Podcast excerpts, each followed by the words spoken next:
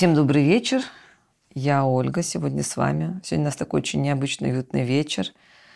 А он уютный, потому что мы находимся в таком уютном гнездышке одной из наших писательниц. И а, он еще необычен тем, что сегодня мы первый раз представляем вам некоторый другой формат нашего подкаста, но об этом уже было сказано. Такие зарисовки из книг. У кого-то это зарисовки, у кого-то такой подход к книге. А я решила прочитать вам сегодня. У меня было заявлено, что я буду писать такой некоторый авто, автобиографию. Правда, она не моя автобиография, это автобиография семьи. А я вам прочту сегодня несколько рассказов, а может быть один, сейчас подумаю, как пойдет.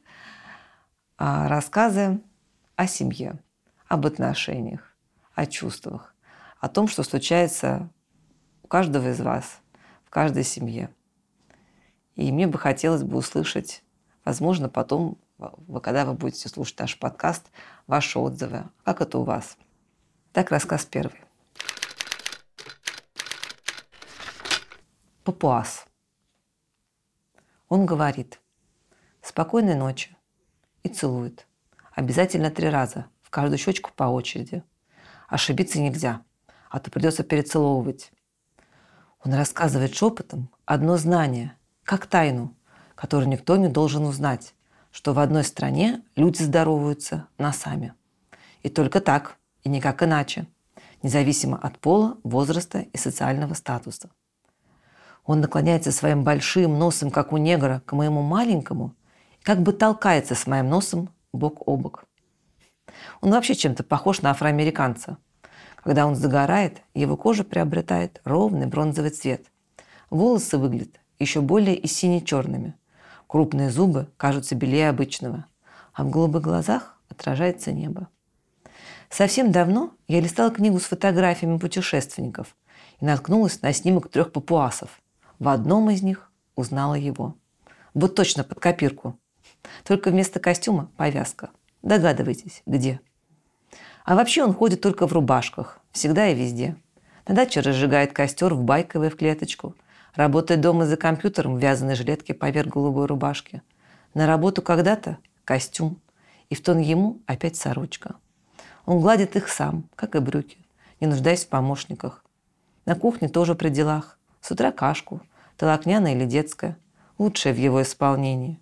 На ужин мяско, по выходным гречка. Его внучка просит маму, свари мне кашку, только такую, как дедушка варит.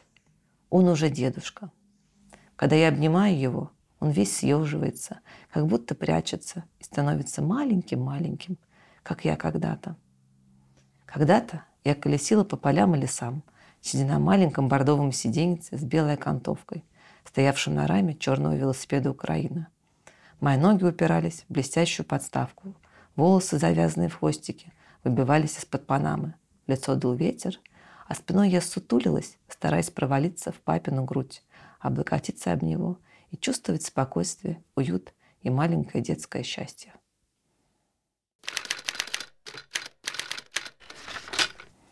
До скального монастыря столько-то шагов, как бы невзначай сообщил папа. И мы пошли эти шаги. Идти было весело, считать тоже. Скальный монастырь с солнечной Болгарии был красив, и долгую дорогу ничего не омрачало. А омрачить ее могло только одно – мое непонимание задачек на скорость, время и расстояние. Но это было многим позже. А пока солнце, дороги и шаги. Шагами папа считает все. Всегда и везде. Все расстояния и все время, когда другого посчитать нечего. Он учил меня просчитывать ходы в шахматах и шашках, решать логические задачи, пока мы ехали электрички на дачу, и когда не играли в другую игру «Угадай кто». Это было приинтереснейшее занятие – мы по очереди загадывали неизвестную фигуру, героя сказки или реального персонажа, и наводящими вопросами угадывали, кто это. Развитие логики в игровой форме мне помогает в жизни до сих пор, как помогает и тот, многим позже, сданный на пятерку экзамен по математике. Тогда была весна, девятый класс. В теле играли гормоны, в душе пели саксофоны, на улице ждала любовь, а дома за папиным столом задачки на скорость, время расстояние. И все бы было бы ничего, но экзамен висел, когда моклов меч. а ответ на вопрос о суммарной скорости против течения и по течению никак не приходил. Папа бился со мной, как последний герой борется с нежеланием принять неизбежное. А мое непонимание и было тем самым неизбежным, которое двоилось на весну за окном, любовь во дворе и мысли о течении, но не реки, а свидания. Но силы были неравны, и как я не сопротивлялась, как ненавидела тогда всех на свете, как не упрямилась, но ясность ума, сила убеждения и мысли помогли последнему герою победить. Экзамен был сдан по алгебре и на пятерку. Теперь я знаю, как посчитать расстояние, какова его формула. Его нужно просто пройти и посчитать шагами. Слушайте, мне кажется, такая семейная книга, она должна быть в каждой семье по Ой, возможности. Это прям вот воспоминания обязательно. Хотя бы и каждый пишущий человек просто обязан оставить такое наследие в своей семье. Это я к себе лично говорю, потому что я тоже должна написать что-то такое про всех тех людей, которых я помню. Как папа отреагировал на подарок? Он плакал вообще. И теперь, кстати, мы сделали ее фотокнигу, мы сделали там пять рассказов моих, пять рассказов сестры, и мы под каждый рассказ делали фото, ну, фотографию нашу детскую. То есть ты разворачиваешь рассказ и фотография какая-то под этот рассказ. Ну, прям Класс. под этот рассказ. Фотография, и вот такой мы сделали. И на развороте наша фотография папы, ну, и, и нас. И мы подарили вот, наверное, юбилей. Наверное, лучший подарок, который может быть. Такой вот от детей. Круто. Я хочу такую серию про семьи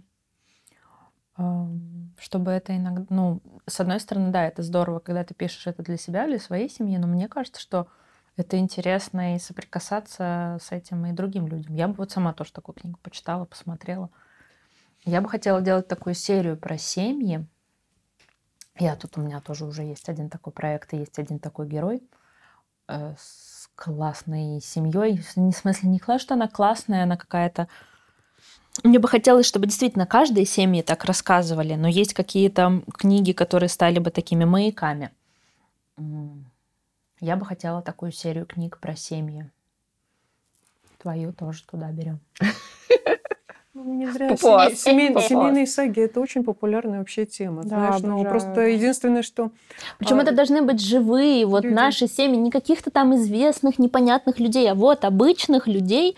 Но вот эти истории, которые мы вынимаем, вот это соединение в семью, и то, с чем хочется соприкасаться. Ну, это, все равно, это все равно должен, как нужно это уходить в фикшн. Как... Понимаешь, для того, чтобы это читали дальше, ну, это должен быть уже фикшн. Ну... А в любом случае это фикшн. Как оно там было на самом деле? Это же ведь тоже некая Олина фантазия. Она же это перерабатывает. Автофикшн. У нас новый прекрасный жанр. Автофикшн, в котором обязательно есть фикшн. Когда мы пишем о чем-то, это уже фикшн.